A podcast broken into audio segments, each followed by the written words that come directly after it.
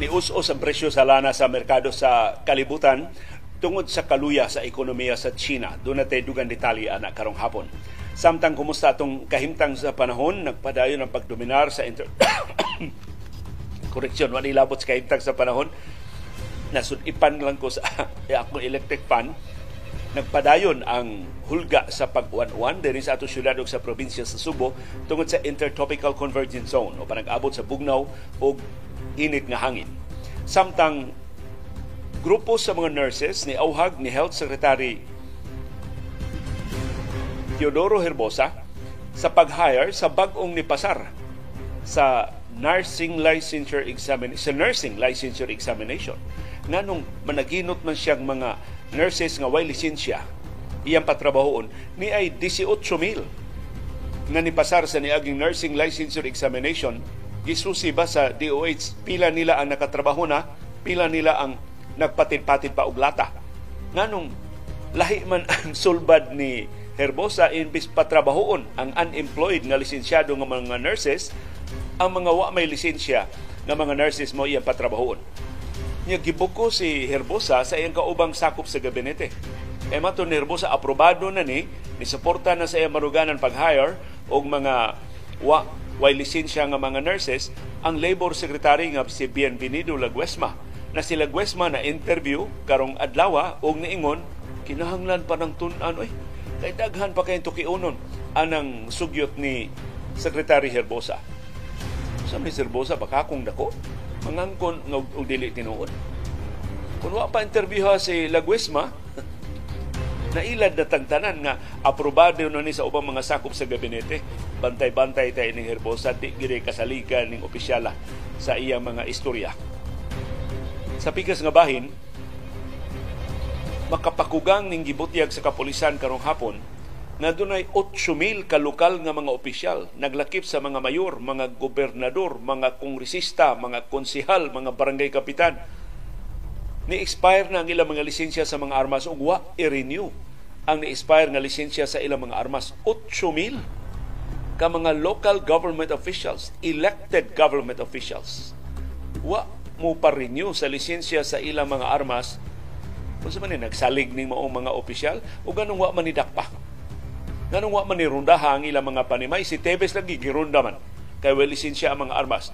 Ganong kining 8,000 ka lokal nga mga opisyal giwarningan pa man hinuon. Wa man diretsuha sa pagronda.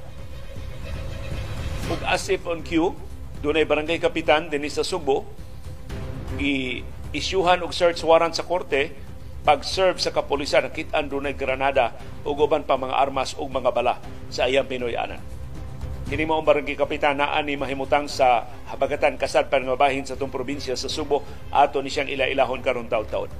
Samtang doon ay talagsaong programa gilusad ang Bangko Sentral ng Pilipinas, ambot inyong tanaw makatabang ba kining coin deposit machine na kanang imong mga sinsiyo nga wa na nimo gamita, bugat na kay sa imong bulsa, mahimo nimong ibutang ining maong makina, nya hatagan kaniya voucher sa exact amount sa sinsiyo nga imong gibutang. Unya kadtong maong voucher magamit to nimo sa mga shopping malls, di na himutang ang makina or ikredito sa imong e-wallet. So kung doon na kay GCash, doon na kay Maya, mahimo to nga i-credit ang imo mga sensiyo. Mapuslanon ba kining maong sulbad sa Bangko Sentral ng Pilipinas sa pagkawagtang ini nga mga sensiyo kay madugay magnihip gyud og mga sensiyo kay di man natudanon kay bugat man puslot man atong bulsa. Sa pikas nga bahin, ang atong viewers views. Malingaw kay ko nga magtan-aw, magbasa sa inyong mga opinion sa nagalilain nga mga issue na atong natuki o wa matuki din sa atong mga programa. O karong hapuna, bisan dili takos, mga hasmig pangimbitar ninyo sa laing edisyon sa atong Kasayurang Kinuykoyan. Sulti ayaw hilong pakabana, ayaw pag-uong, imbitado ka kada hapon sa binayluay nga gawas na sa panahon sa kilom-kilom.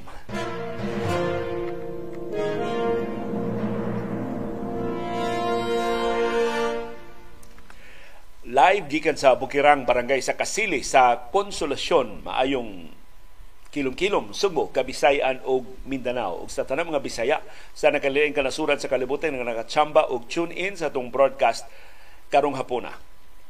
Kumusta man ang atong kahibtang sa panahon, init og alimuot lang gihapon mi karong adlaw. Although nag-uwan-uwan mi diri sa Bukirang Barangay sa Kasili sa Konsolasyon ganinang buntag, ug dunay habo-habo karong hapon ug nagdag-om pasab hangtod ning higayuna. Kumusta man ang inyong kahimtang sa panahon? Ang syudad ug ang probinsya sa Subo padayong makaangkon og patak-patak nga pag-uwan, pagpanugdog ug pagpangilat tungod sa intertropical convergence zone, ang panag-abot sa bugnaw ug init nga hangin ug sa localized thunderstorms. Ug mao ni ang kahimtang sa panahon sa tibuok Visayas ug sa pipila ka bahin sa Mindanao. Kay dunay pipila ka lugar sa Mindanao nga intertropical convergence zone na ila dito. So mas dako ang ilang kahigayunan sa pag-uwan, wa sila'y localized thunderstorms. Mausab ni ang kahimtang sa panahon sa tibuok Metro Manila, ingon man sa tibuok Luzon. Kumusta man ang inyong aktual nga sitwasyon sa inyong tagsa-tagsa ka mga palibot? Palug ibutang diya sa atong comment box aron masumpay sa latest nga kasayuran gikan sa Pag-asa. Matod ni Adelaida Balugbog, ang atong kinakusgang viewer sa Balamban, nagtutaliksik kuno ganina pero nawa ra po dayon diha sa kasadpan nga bahin sa atong probinsya sa Subo.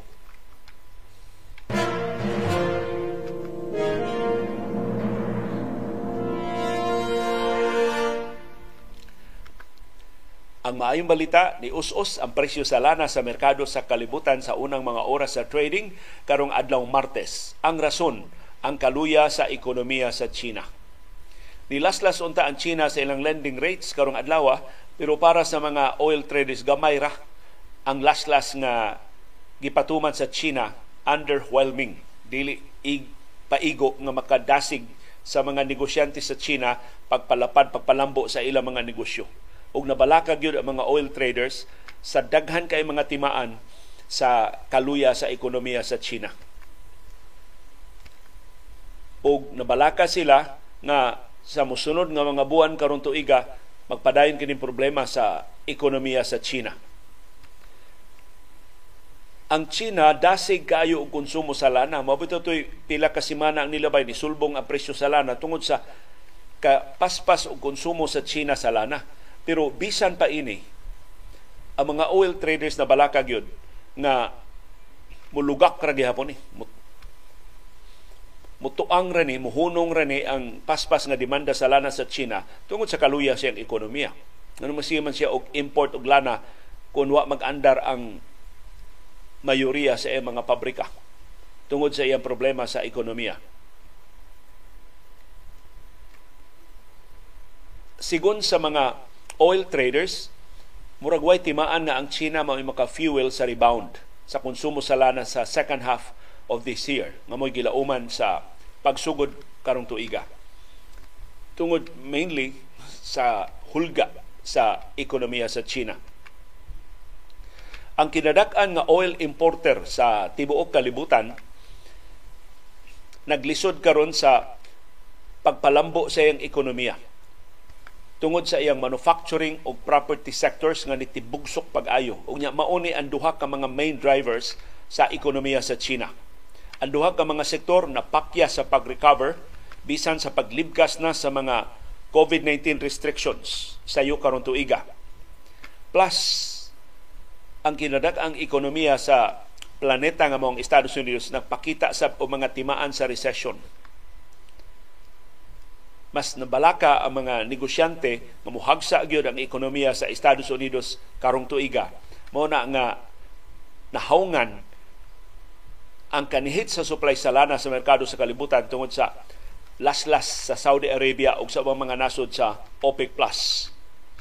Lain pa gyud nga hinungdan ngano nga ni us-us ang presyo sa lana sa merkado sa kalibutan karong unang mga oras sa trading karong adlaw Martes, mao ang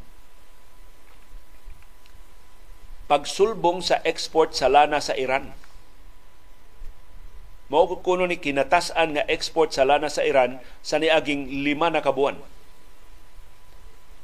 Samtang ang crude shipments, ang mga shipments sa krudo sa Russia ngadto sa embag-o mga customer nga mao ang India ug ang China ni sulbong sa pag-ayo. So, ang kabalaka sa kanihit sa kalibutan ng supply sa lana napapas ining sukwahi nga mga developments sa kaluya sa ekonomiya sa China ug sa Estados Unidos ug sa kadasig sa export sa Iran ug sa Russia sa ilang mga produkto sa lana.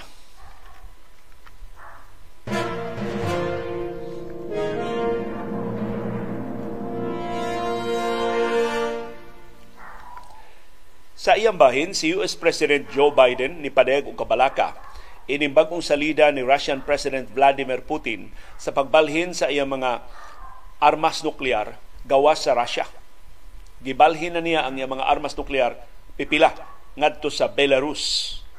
Matud ni Biden nga kining hulga ni Russian President Vladimir Putin sa paggamit og tactical nuclear weapons is real.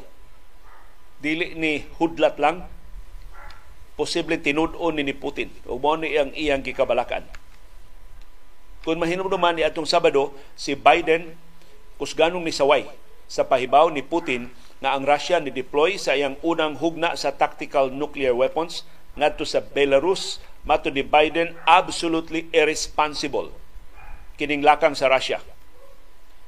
Sa niaging semana, ang presidente sa Belarus, murag batang gamay nga nanghambog siyang bag-ong duwaan, si Alexander Lukashenko, niingon nga ang iyang nasod nakadawat na sa Russian tactical nuclear weapons.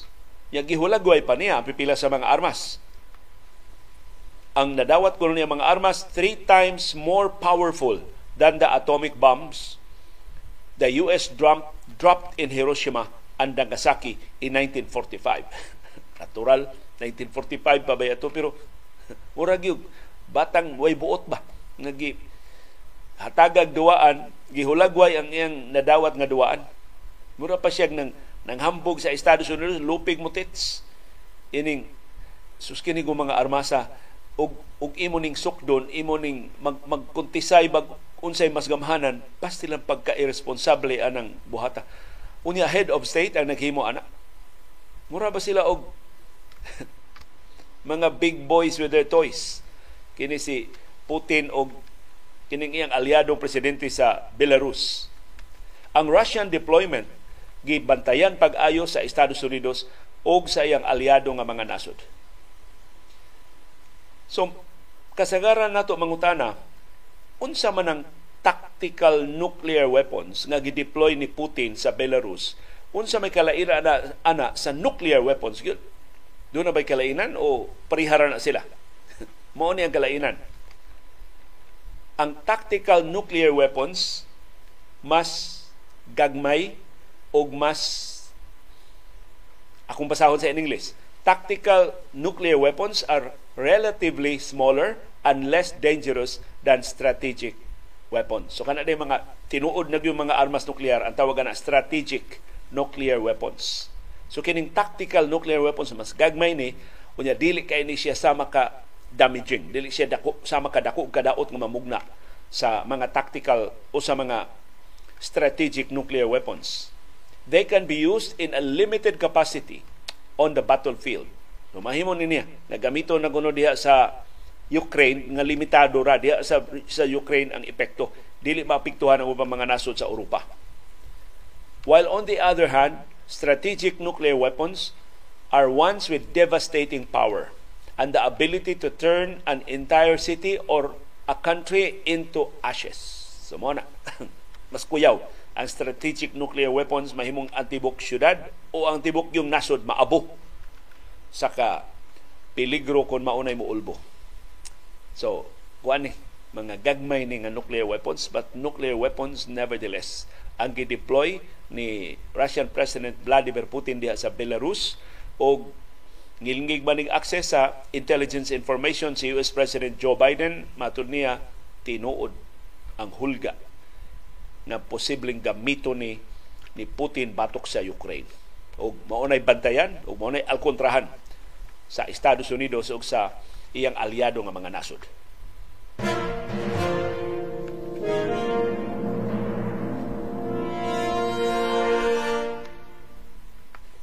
Dunay grupo sa mga nurses na niauhag ni Health Secretary Teodoro Herbosa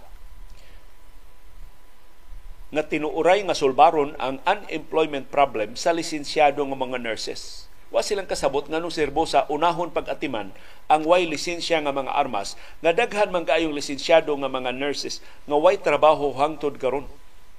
So ilang giauhag ang Department of Health sa pag-prioritize sa pagtap sa kalibuan ka unemployed licensed nurses nga nakapasar sa board exams nga gipahigayon karon bag-o imbis mang-hire og way lisensya nga mga nurses para sa mga ospital sa gobyerno.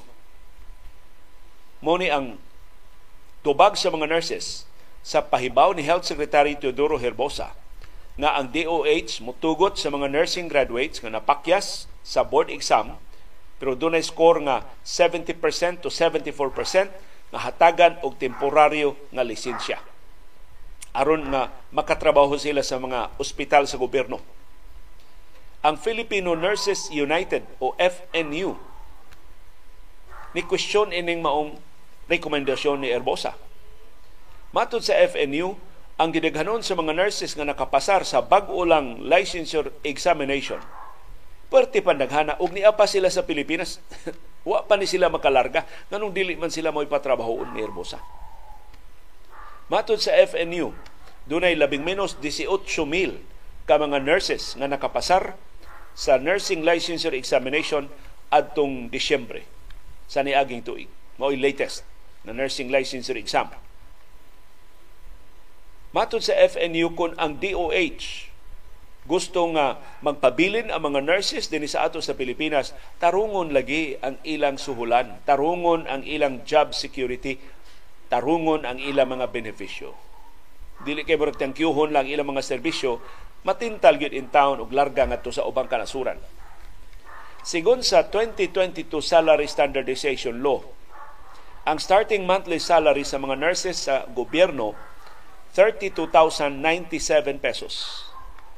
Samtang ang entry-level nurses sa private hospitals, 8,000 to 13,500 pesos. Gamay, nakuag kang ano?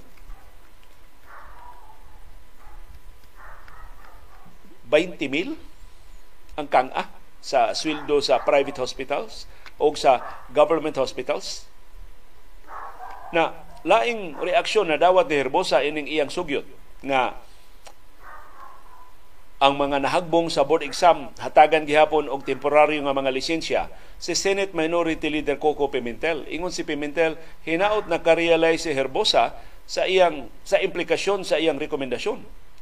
Matod ni Pimentel, dunay panginahanglan to protect the integrity of the testing system of the country by strictly adhering to its 75% minimum passing grade. Kay kung mauning mainat-inat di ay sa nursing o ang ubang kurso maingon, o papasarasan ni. 74% mami sa architecture, 74% mami, 73% mami sa engineering. So mo nang gikabalak-an ni Pimentel nga konsugdan ni Herbosa maangin ang ubang mga licensure examinations o mawad-an o credibility ang licensure exam na mahimura na inat-inaton. Sigun sa Commission on Higher Education, kung ang ideal ratio sa mga nurses o sa gidaghanon sa mga pasyente din sa Pilipinas nga gitakda sa World Health Organization, nagkinahanglan ang Pilipinas og 126,044 ka mga nurses. 18,000 nakapasar atong Disyembre, kapin man sa nasgatos ang wa mo practice sa ilang profesyon. So maigo ra gyud, pero wa lang na mag-nurse kay gamay lagi kayo ang mga sulan. Plus ang hiring policy sa atong gobyerno labihan ka questionable. Kay di man na tinuod ba nga 30,000 ngadto sa 50,000 ang madawat sa mga nurses sa gobyerno. 50% sa mga nurses na nagtrabaho karon sa mga government hospitals dili regular sa ilang pwesto, mga kontraktual sila og nagdawat lang silang 65% sa gitakda nga sweldo sa balaod. Mao ni ang mga nurses sa mga local government units gipaagi, gipang outsource, so gagmay intang kay mga sweldo o mga benepisyo. kini mao mga nurses. Sukwahi sa pangangko ni Herbosa nga 30,000, 50,000 ang sweldo sa mga nurses sa mga government hospitals. Maybe sa DOH hospitals, pero ang DOH itself nag-hire og kontraktual nga mga nurses nga dili sab entitled sa mga benepisyo sa regular nga mga trabahante. Sigun sa data mismo sa Department of Health,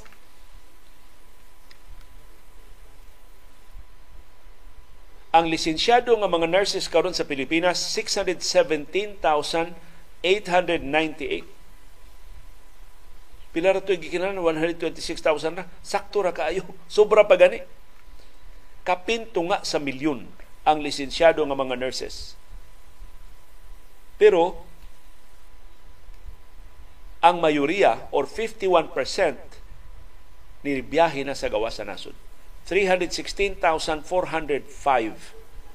ang nalarga na tuan naman trabaho sa ubang kanasuran. So ang nabili nato dinhi ang 49% na lang sa mga nurses. Pero daghan lang gihapon kaayo, kapin gihapon 200,000 ang mga nurses nga nabilin dinhi sa Pilipinas.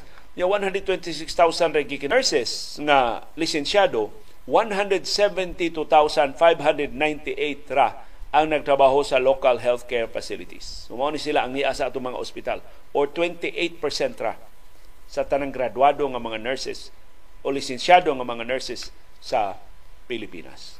So hinaot si Herbosa magtuon una sa mga numero, mokonsulta una sa mga department heads diha sa Department of Health sa dili pa siya magpataka og istorya. Kay Health Secretary mangod siya. Kung ordinaryo pa ni siya nga bugoy sa iskina, way mutuon niya. Pero Health Secretary, hatagan og dakong importansya ang iyang bisan unsa nga ipang sulti. Nang kinahanglan doon siya basis o kinahanglan mo takdo na sa aktual nga sitwasyon.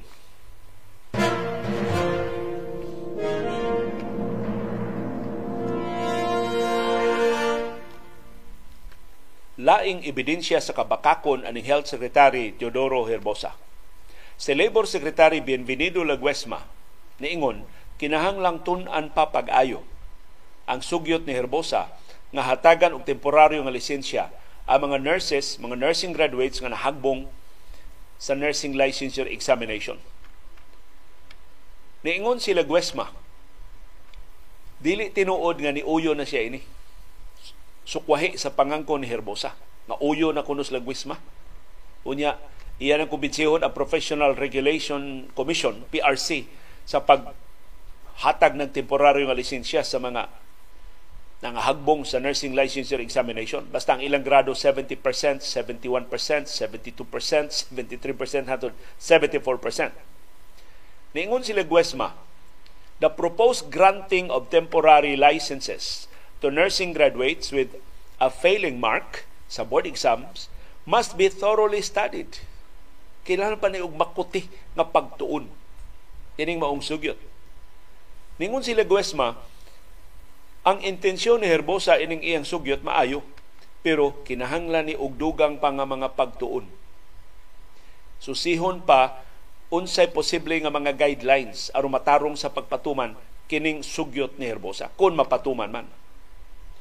Mato ni Laguesma, we will discuss what the rules and the guidelines will be. Perhaps we should take a good look and agree on what the regulation should be so that it will be done in accordance with the law. Aron pagsiguro nga dili ni makalapas sa balaod, kinahanglan tun-an pa ni pag-ayo, maghimo og mga guidelines una ni mapatuman. Pero para ni Herbosa, wa na. Sold out na si Laguesma sa iyang ideya. Sa iyang sulti gahapon, Lunes, niingon si Herbosa, Laguesma has already agreed to the proposal and vowed to coordinate with the Professional Regulation Commission to provide temporary licenses to eligible nursing graduates. Hasta iyang kaubang sakop sa gabinete giunay ni Herbosa. So tabang mugtimaan palihog. Ang musunod pa nga mga istorya ni Herbosa ato na yung hasason pag-ayo kay kuyog pasakyon taniya sa front seat. Nagpakitag timaan sa Herbosa magpataka lagyawit bisan kon way basis ang iyang mga gipanulti.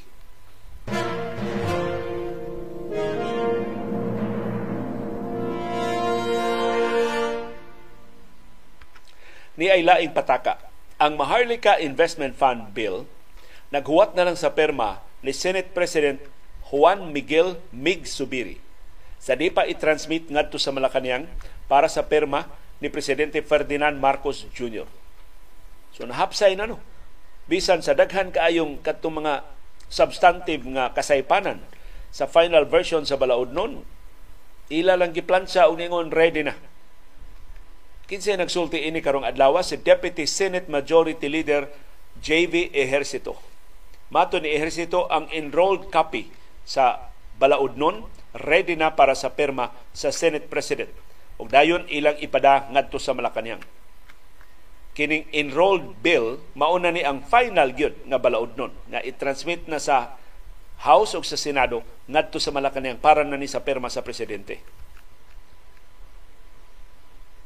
Matod ni Zubiri, di pa kapirma, matod ni Ejercito, di pa kapirma si Zubiri, kay tuwa pa siya sa Washington DC para sa opisyal nga biyahe. Usa sa mga nahuna-hunaan karon sa Senado, iapas ni Zubiri ang dokumento ngadto sa Estados Unidos. Gastuha ining Senado, pero wa mo gud sila limits budget. Sila raman siya nagahin ang kwarta. Ila kunong paluparon ngadto sa Estados Unidos, ang Senate Secretary nga si Renato Bantog Jr. magdaas sa dokumento, papirmahan ni Zubiri, aron mabalik din. So si Zubiri, murag dugay-dugay pa to nga mabalik din sa atos Pilipinas. Ngilngil ning official business ni Zubiri, pati taasa. Unsa ka ning official business ha? Di ba ka ni bakasyon o lakwatsa? Sigun ni Ejercito, kadtong nagkasungi nga mga provision sa prescriptive period sa balaod nun, naayo na ko no, we're already fixed, nahapsay na no. Kay sa final copy sa Senate version sa balaod nun, ang Section 50 nagprescribe og 10-year prescription period, samtang ang Section 51 nagtakda og 20-year na prescription period. Perting layo ara, 10 og 20 years. So gipangutan sa mga reporter si Ejercito, giunsa man to ninyo pag-fix, giunsa man to ninyo pag-ayo. Niingon si Ejercito, ang inconsistencies sa Section 50 o sa Section 51 sa balaod nun na kurhiana, subject to style and based on history. So ila lang ko nung magsayop lang to sa estilo, ila lang sa ko nung giusap base sa kasaysayan. Unsay na disinihan sa Senado sa prescriptive period provision. So, ang ila kunong nasabutan 10 years man, gitangtang nila ang 20 years. Pero matod ni Senate Deputy Minority Leader Risa Hontiveros, giunsa man na pagkurihir sa Senado ang inconsistent nga provisions, bisan pa kung nga ang balaod nun wa man kunudad ang pagbalik sa plenaryo para gyud sa formal correction. So mga senador gyud unta mo ini usab. Nya mao ra man gikopya sa House of Representatives. Susayop sa ng bersyon sa House. Kay gi-copy and paste naman sa House ang bersyon sa Senado. Ang bersyon man sa Senado mo'y dunay inconsistent nga mga provisions. Matod ni Hontiveros, ang inconsistent provisions dili typographical errors, kundi substantive errors. So kinahanglan ng koreksyonan sa mga sakop sa Senado itself. Gisgutan ni Hontiveros ang obserbasyon ni Senador Chiz Escudero na ang Kongreso ray makakuriher, dili ang Secretariat, dili ang unelected staff sa Senado o sa House ang makausab anang sayop nga probisyon sa balaod nun. Sa pikas gabahin, ingon si Hontiveros, samtang gidasig nila ang katawhan pag-question sa Maharlika Investment Fund Bill at hubangan sa Korte Suprema, pero sila sa minority block, posible nga mupasaka sa og petisyon at hubangan sa Korte Suprema. Kung ang gobyerno gusto gyud nga mugtukod og ahensya nga mubukbo og puhunan, doon na nay ahensya para ana. Mato ni Hontiveros, ang National Development Corporation, NDC. Ato na nang naisgutan din ingon si Hontiveros, ang National Development Corporation maunay trabaho pagpangita og mga investments. Walay kwarta ang National Development Corporation. So hatagan na tayo na ugdog ang kwarta kung gikinahanglan yun. Pero di na kinahanglan magtukod o Baharlika Investment Corporation. So atong tan-aon, si Senador Chiz Escudero nibuyag ining gikuris-kuris lang nga koreksyon sa balaod nun. Atong tan-aon mutingog ba ni siya kung ipadagin ni nga to sa Malacañang. Kaya doon na nibatasan ni Chiz Escudero, may kayo mo paukyab pero inigbotasyon na mahipos. Either mo absent or mubutar spikas sukwahi sa iyang gipadayag na baruganan.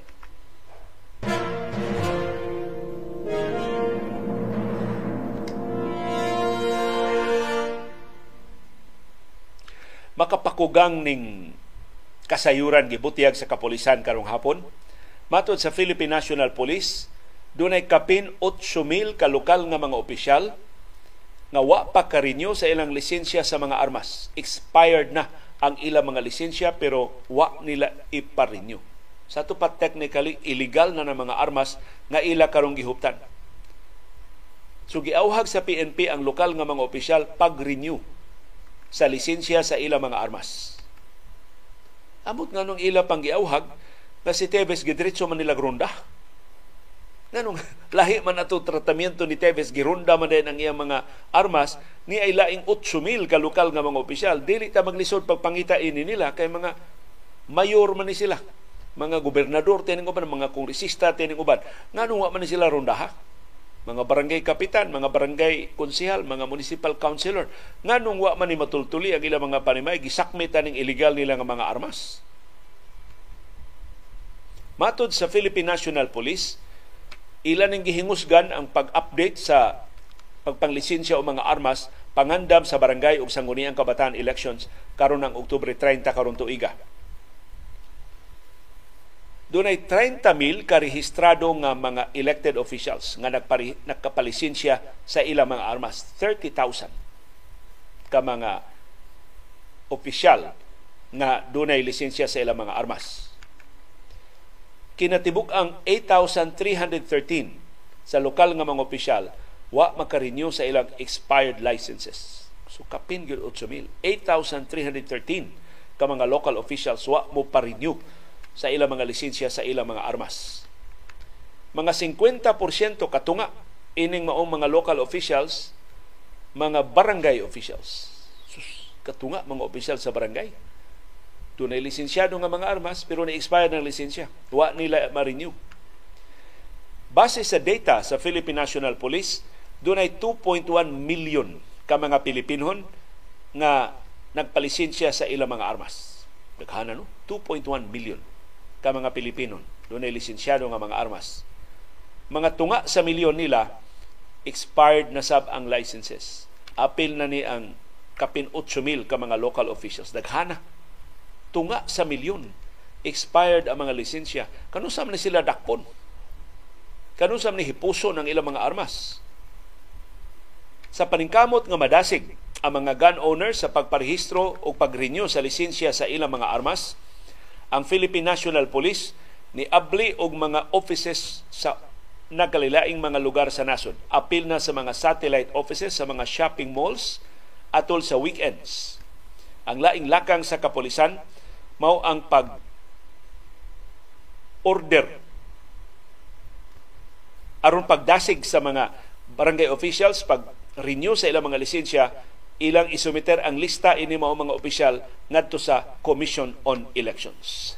So ang COMELEC ini file aning mga sertipiko di kandidatura, mahibaw sila sa atraso ini mao mga opisyal na dunay mga armas na wa ma-renew ang mga lisensya. Pero balik ko sa akong pangutana, nganong si Teves gidiritso man og ronda, mao man iyang atraso, wa ma-renew ang lisensya siya mga armas. Nganong kining ubang lokal nga mga opisyal giwarningan man kay mga aliado sila sa administrasyon, kay mga dagko sila og pwesto sa gobyerno, kay mga suod sila sa atong kapulisan. Unsa man dining atong balaod sa Pilipinas, unsa may kalainan sa atong balaod ngadto sa lastiko, mautro man sang inat-inat.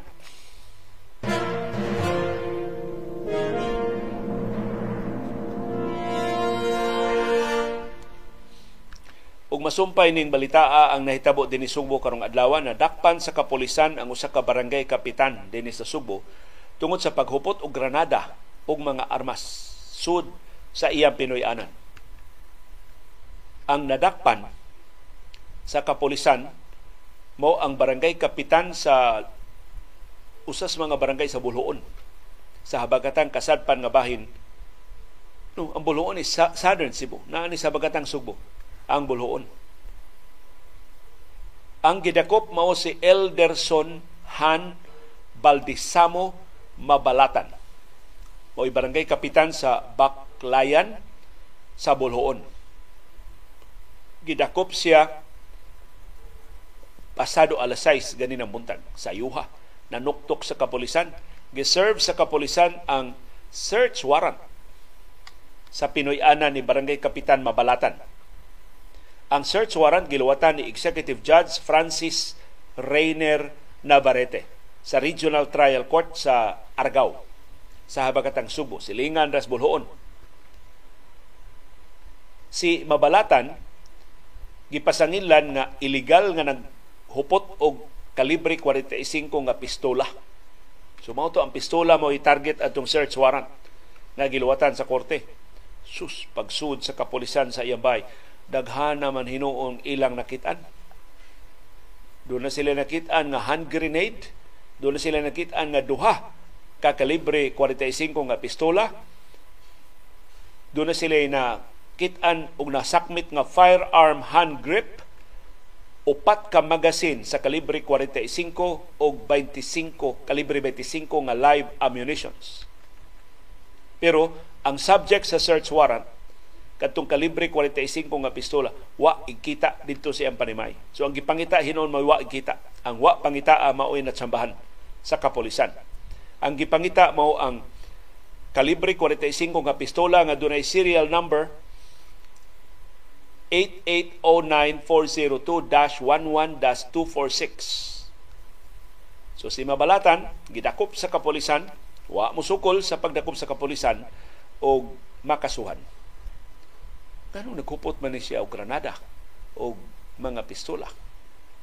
Kinsa may ang kontra. Sensitibo mga tinuod ng maong kasayuran kay hapit na mga eleksyon sa barangay. Kakuyaw kun ang ubang mga opisyal sa barangay pareha ka-armado aning kapitan Mabalatan, mamiligro nga magkadugo simbako ang atong umaabot nga barangay og sanguni ang kabataan elections.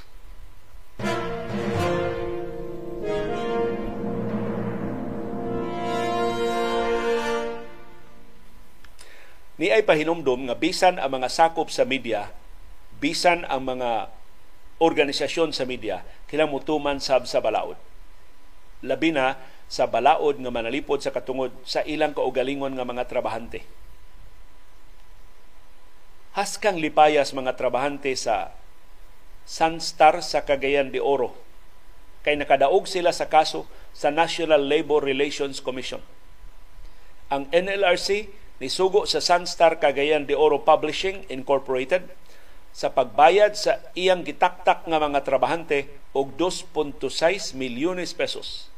Nagrepresentar ni sa wa mabayre nga mga suhulan og ubang mga benepisyo. Ang niluwat sa desisyon mao ang labor arbiter sa NLRC 8th Division sa Cagayan de Oro nga si Jean Domabok-Nunez. Giluwatan ni Nunez ang writ of execution pabor sa gitaktak nga mga sustulo ka tuig naman din gitaktak ang mga trabahante. Pagsugod yung tenis pandemya, giluwatan ang desisyon sa National Labor Relations Commission atol sa hearing nga gitambungan sa abogado sa Sunstar nga si Jasper Pelayo.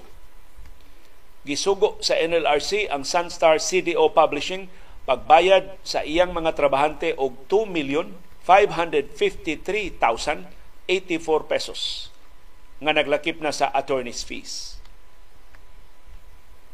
Ang super balita CDO workers gitaktak tutok ka tuig na ang nilabay. Ang Sunstar CDO Publishing ni hunong sa iyang operasyon atong June 30, 2020 sa height gini pagsugod yun igsulbong sa pandemya.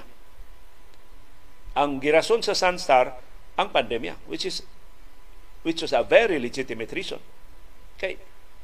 Mangkaruta man ang mga kompanya in taon niadto sa mga lockdowns o sa mga kakulian sa ekonomiya. Human niadto ang Sunstar, human nanira sa ilang operasyon pagka June 30 sa 2020, gibaligya ang ilang printing press, gibaligya ang tanan nilang computers, gibaligya ang tanan nilang mga kahimanan. Pero wa bayre ang ilang mga trabahante. Moto ni kiha ang mga trabahante sa National Labor Relations Commission.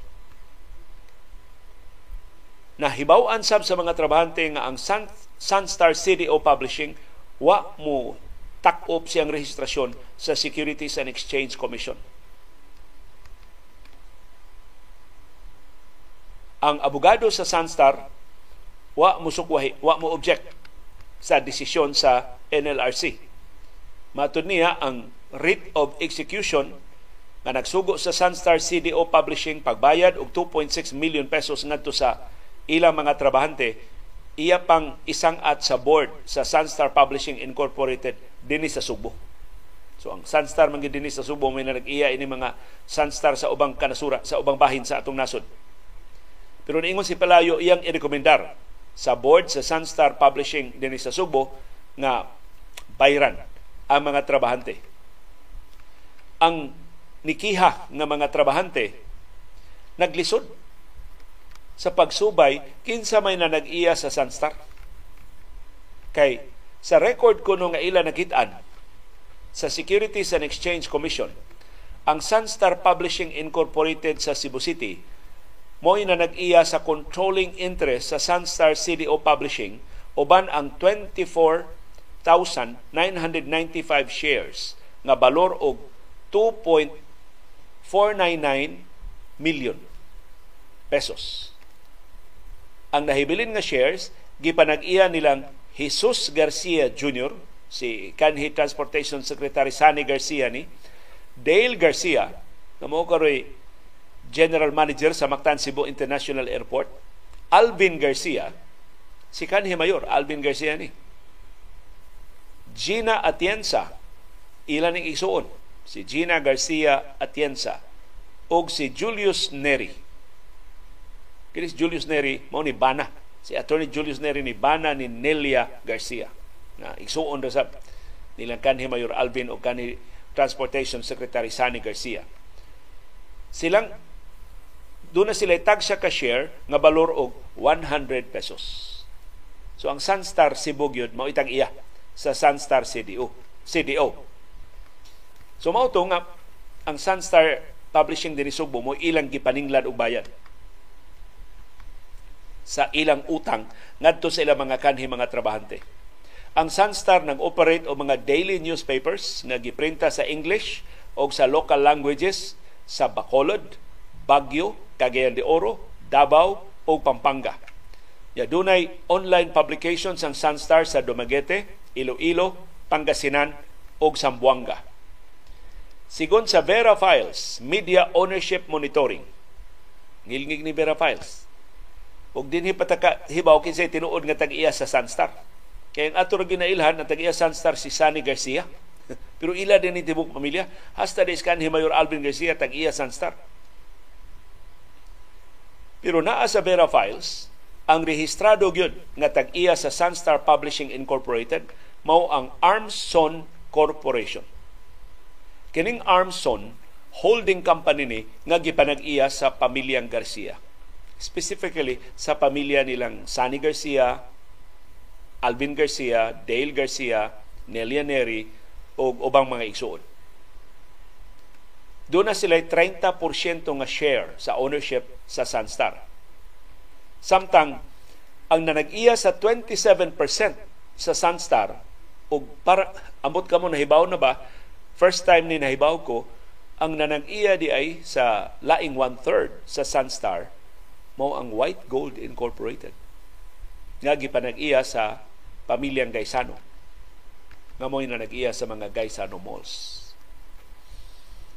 So karong nahibaw na ta nga ang White Gold Incorporated ay usas mga tag-iya sa Sunstar, makapangutan na ta. Makareport ang Sunstar og mga news items nga dili favorable sa White Gold. Sama nga questionable kay makareport ba sila og mga balita nga musukwahi sa interes sa mga sakop sa pamilyang Garcia na mo'y nanag-iya nila. Pero salig ko sa mga editors o sa mga reporters sa Sunstar sa ilang kalingdong, kamao sila nga mo navigate ining web sa ownership sa Sunstar pagtuman sa ilang trabaho, og to their credit maayo ang trabaho sa Sunstar. Ilang napamatud-an nga they can be objective in most of the issues except some. Og pero may unta no, i-require kining mga publications diha sa editorial box, ibutang diha ang tinuod ng mga tag-iya aron mahibaw ta sa ilang mga business interests. Kay karon pa man ko kahibaw nga White Gold Incorporated mo'y tag-iya sa 1/3 or at least sa 27% sa Sunstar. So 30%, 27%, pila ra man 57% ra. Kinsa may tag-iya sa nahibilin nga 43%.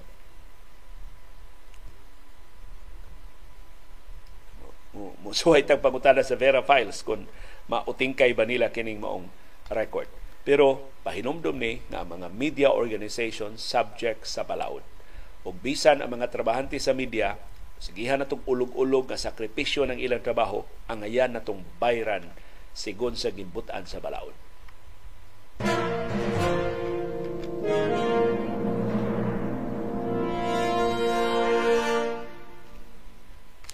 Ni ay talagsaon nga programa o gusto ko musolisit sa inyong reaksyon na gilusad sa Bangko Sentral ng Pilipinas o sa higanti nga mga shopping malls.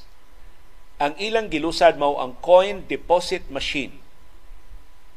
Karong adlaw dito ni gibutang sa Mall of Asia, usas labing dako nga shopping malls sa Pilipinas. Ang coin deposit machine mo-convert sa imong sinsiyo nga ibutang ngadto sa voucher sa exact amount or i-transfer ang amount ngadto sa imong e-wallet. Aron nga madasig ang katawan pag-surrender sa ilang mga sinsiyo, aron dili na magnihit ang mga bangko og sinsiyo, di na magnihit ang mga tindahan og sinsiyo. Kaya mao man girason sa mga tindahan nga wa sila sinsiyo, kindi na lang ilang ipanukli kay gitaguan na, wa man tagui pero wa nagamitas mga tao ang mga sinsiyo. Tungod sa mahal na presyos mga palaliton, bugat na kay sinsiyo.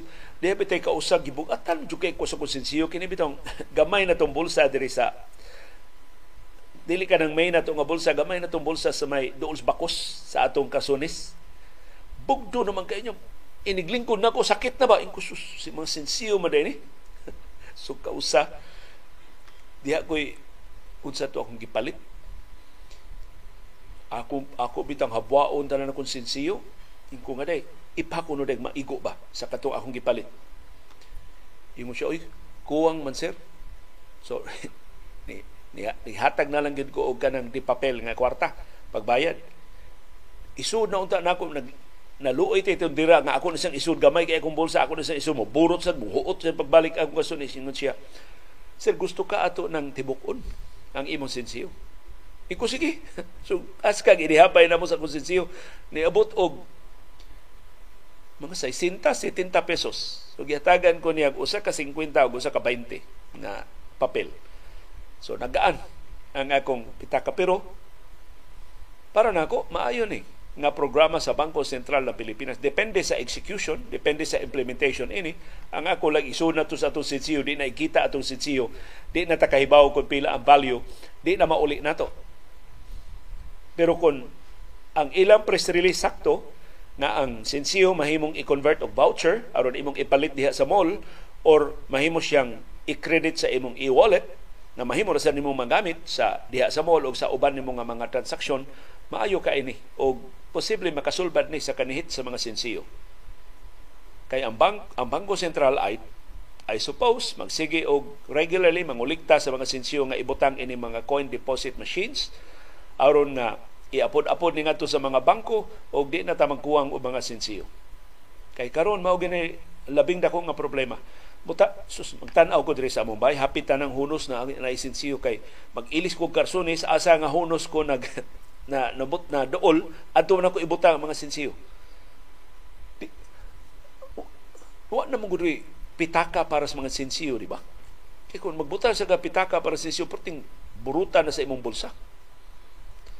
So, para nako nindot ni nga initiative sa Bangko Sentral ng Pilipinas. So, daghang salamat sa tabang sa mga malls. Gawas ko no sa Mall of Asia o sa SM. Gilusad na sab ni sa Robinsons o ubang mga dagko nga mga shopping malls. Hopefully, human sa Metro Manila, ilusad sab ni din sa ato sa Subo o sa ubang bahin sa Pilipinas. Aron finally, doon na tayo ka pabuhagayan sa atong mga sensiyo nga usay ato na lang makalimtan, usay ato na lang mataligaman. Pero nakatabang di ay sa pagpadako sa problema sa kakuwang sa mga sensiyo sa atong nasod.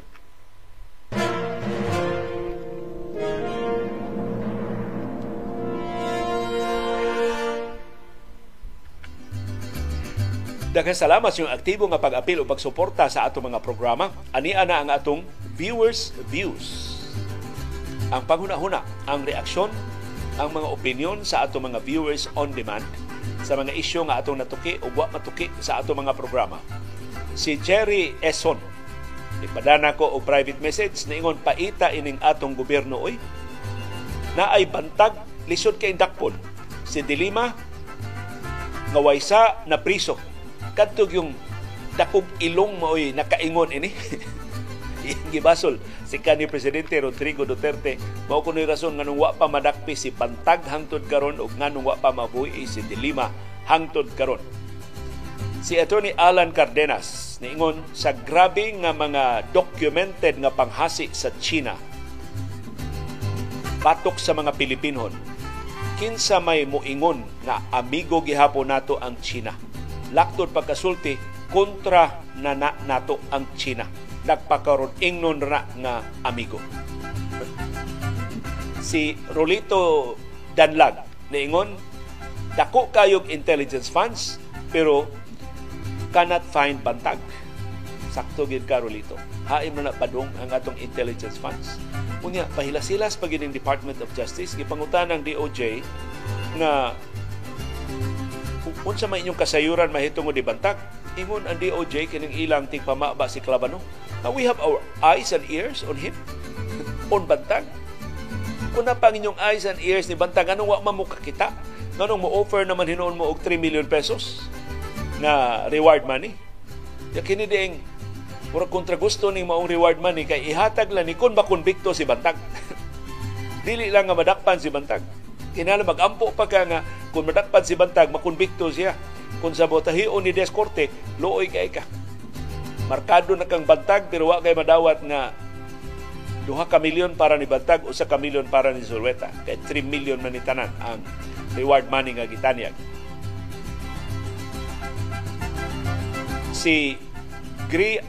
Si Green Villacarlos niingon, naprobar naman gyud nga waysa si Senador Dilima para sad mabalance ang sincerity aning gobernuha. Ila na nang pagawason si Senador Dilima, ibalik siya sa Department of Justice. Siya iilis ni Puyeng Rimulya na kapoy na kay pamati anang puro istorya way resulta para kitang scattered. Pero kuno makita ang scattered ang katag di nataan ng NATO, no action talk only. Ngilingig sa ni si Green Villacarlos o mga acronym. Samtang si Sander Tagpeso niingon, kining kaso ni Lanteves o ni Bantag, parihas-parihas rani. Para nako drama rani sa gobyerno kay anduha pulos fugitives nya lisod na pangitaon. The government is not really serious in apprehending those two. They are just doing all this media mileage aron ingnon na there is no one above the law. For all we know, si Teves na aras Boracay, basking in the sun, o si Bantag na aras Davao, under the protection of his master. Dunay sukaranan si Sander Tagpeso sa pagduda na dili yun seryoso pagpangita nila Teves o ni Bantag o ni Zulueta ang atong kagamhanan. Si Marivic Oano, mahitungod ni sa MCWD, kan Mayor Rama sell MCWD to Manny Villar's company? Yung pasabot niya ang Prime Water. Dili, Marivic, dili mabaligya. Way kahom ang mayor pagbaligya sa MCWD. Kaya kung imong napaminawan si Atty. Ralph Sibilla sa usas ato mga palagdas, ningon si Atty. Sibilla nga ang gahom sa mayor kutobra sa pagtudlo sa mga sakop sa board sa Metro Cebu Water District. Human siya makatudlo sa board, ang board sa MCWD is completely independent from the mayor. So mahimong di na maminaw ang board sa MCWD sa mayor. Ug ang makabaligya ra sa MCWD, maura gyud ang board. Desisyon sa board, anong course in consultation sa mga trabahante. Ug I'm sure doon na pa'y ubang mga requirements sa local Water Utilities Administration o saban nga mga ahensya sa gobyerno. Pero ang mayor, di man siya sakop sa board sa MCWD, bisag siya nagtudlo sa mga sakop sa MCWD board, dili makabaligya sa MCWD ngadto sa kompanya ni Villar. Maunay na suwat sa balaod. Pero Maribek, ato-ato lang ni ang kamatuoran mao mahimo ra gyud sa mayor bisan unsa iyang tinguhaon. Palagputo ni Mayorama kanang tanang sakop sa board, sumas gihimo ni anhing Mayor Edgar Labella na lampot ang tanang sakop sa board, tudlo siya iyang kaugalingong board og ang iyang gitudlo nga mga sakop sa board mutuman na niya. Mabaligya ra gyud gihapon ang MCWD ngadto sa mga bilyar. Kana kon ang mga subuanon dili musupak. Atong susihon mag-research unya kung saan nahitabo in prime water sa Western Visayas, sa Eastern Visayas, kaya napalit naman ni Villar ang daghan na kayo mga water districts. Kaya ako nadunggan, daghan kayo problema ang mga water districts nga gi-operate ni Villar. May mahal ang tubig, alkansi ang mga konsumidor, pati na kayo servisyo, sige lang kapaw, sige lang water service interruption. Unya, ang mga trabahante pa yun sa mga water districts gipanaktak. Of course, gipamayran sa ilang mga retirement benefits pero wala na yung mga trabaho. Kaya gibutang ang ilang kaugalingong mga sinaligan ining ilang negosyo sa tubig.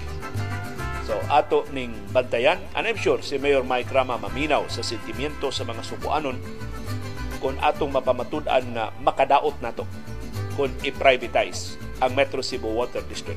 Pati ang MCWD karon, no nahadlo ko mas mobati pag yun kung ipaligya ngadto sa pribado mga kompanya. Si Francisco Pilago Jr. naingon, murag tinuyo naman siguro ning paglangay sa pag-release sa TIN o Taxpayers Identification Number sa BIR. Murag naan na po'y natintal sa dakong komisyon na makuha sa online selling sa mga TIN cards. Murag wa para ba'y balaod nga nagnitakdo nga buhisan ang maong kita sa online nga mga negosyo sa Pilipinas. Kung maayo na lang, yun ning pangita ng kapangartahan ng atong maayo ba lang yun mangitag kapangartahan kining gobernoha. Na Francisco Pielago, dili na legal ha, ang mga tin cards nga gibaligya online. Illegal na. Peke na. Di na nimo magamit. So ayaw magtuo nga kanang mga tin cards nga gipabaligya online pagtabang nas BIR o pag-facilitate o pagpaspas sa transaksyon sa BIR, pangilad na. Ang TIN cards na genuine, katurang magikan sa BIR. Why laing maka-issue og TIN cards gawas sa BIR? Muna mo, linya ka dito.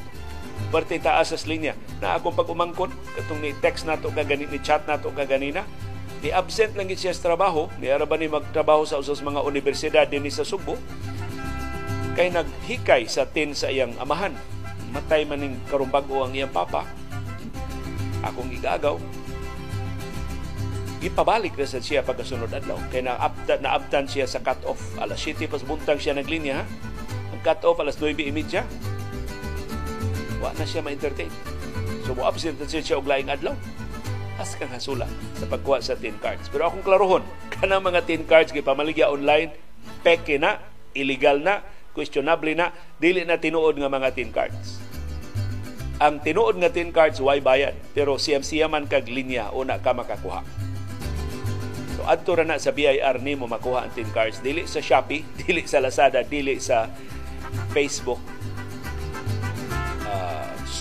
Sa nang marketplace na maoy kasagarang gamit ini mga mangingilan.